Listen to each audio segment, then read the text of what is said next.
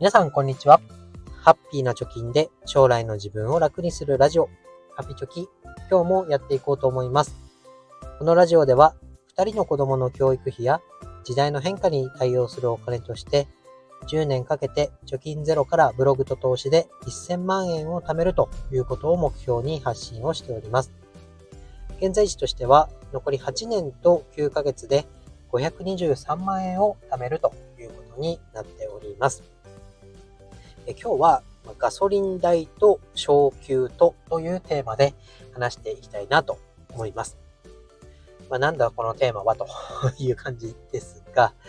まずね、物価が上がってきてますよねと。えー、食料品が上がってるよなんて話もあります。で、ランチもね、うかうかしてると1000円超えちゃうみたいなこともありますし、まあ、タイトルのね、ガソリン代っていうのもかなり値上がりしてきてるなと思います。まあ、物価がね、上がること自体はとてもいいことだと思います。まあ、デフレマインドをね、脱却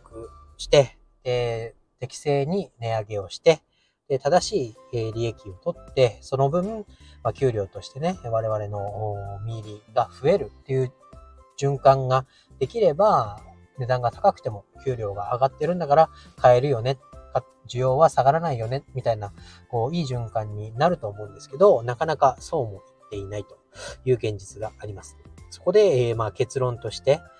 まあ、ガソリン代の値上がりぐらい、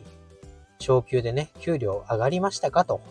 で、上がってないのであれば、投資を始めてみましょうよということを、まあ、この放送では言いたいわけです。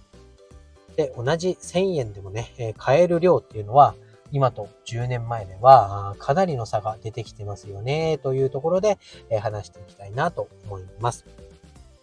で、まあね、4月で日本の会社のサラリーマンは、昇給があるっていうパターンの会社多くないですかね。私の会社もそうでした。で、このね、昇給なかったよとかね。まあ、役職が変わらないまでも、給料はちょっと増えた。月にして、1万円でも2万円でも3万円でも、えー、今年1年間は増えるよって言われてるみたいな人は、まあ、この物価上昇に対しては少し、えー、補填ができているのかなと思います。で、えー、これでね、給料が上がってない、むしろ減っちゃったみたいになると、この物価上昇プラス給料の増加がない、給料が減るということで、使えるお金っていうのはかなり減ってくるよねっていうところになります。で、タイトルのガソリン代がどれぐらいの金額値上がりしてるのかっていう変遷を見ていきたいと思います。で2015年、今から8年前ぐらいはだいたい109円台、レギュラーガソリン109円台と言われてました。それがね、コロナショックの頃には、一回上がったものが下がったと言ってましたけど、125円台ぐらい。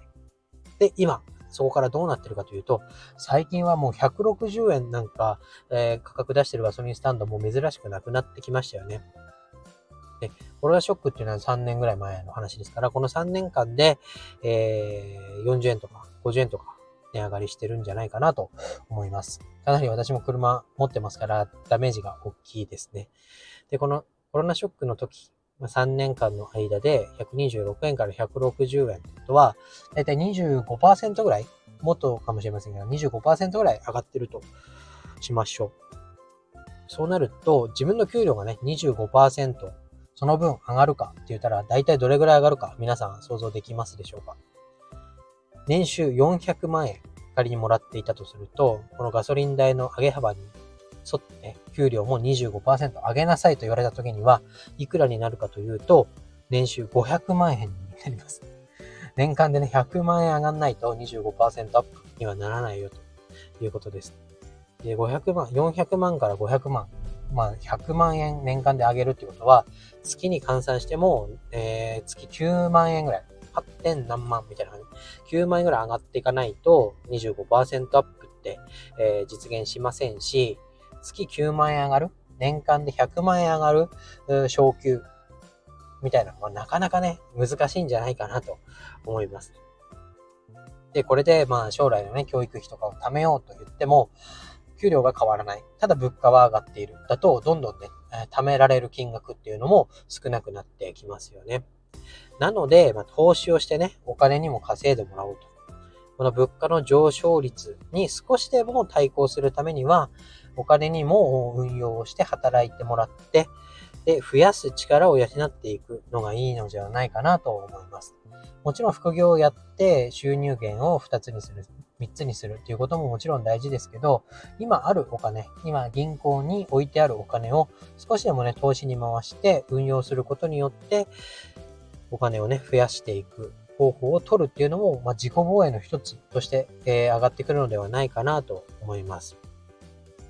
で、インデックス投資とかね、積立 NISA 来年から変わりますよなんて言われてますけど、そのインデックス投資をやったとしても、平均4から6%の利回りと言われてます。まあ、S&P500 なんかは10%いく年もあるって言われてますけど、まあ、この後どうなるかわかりません。ただ、やらないよりは投資をした方が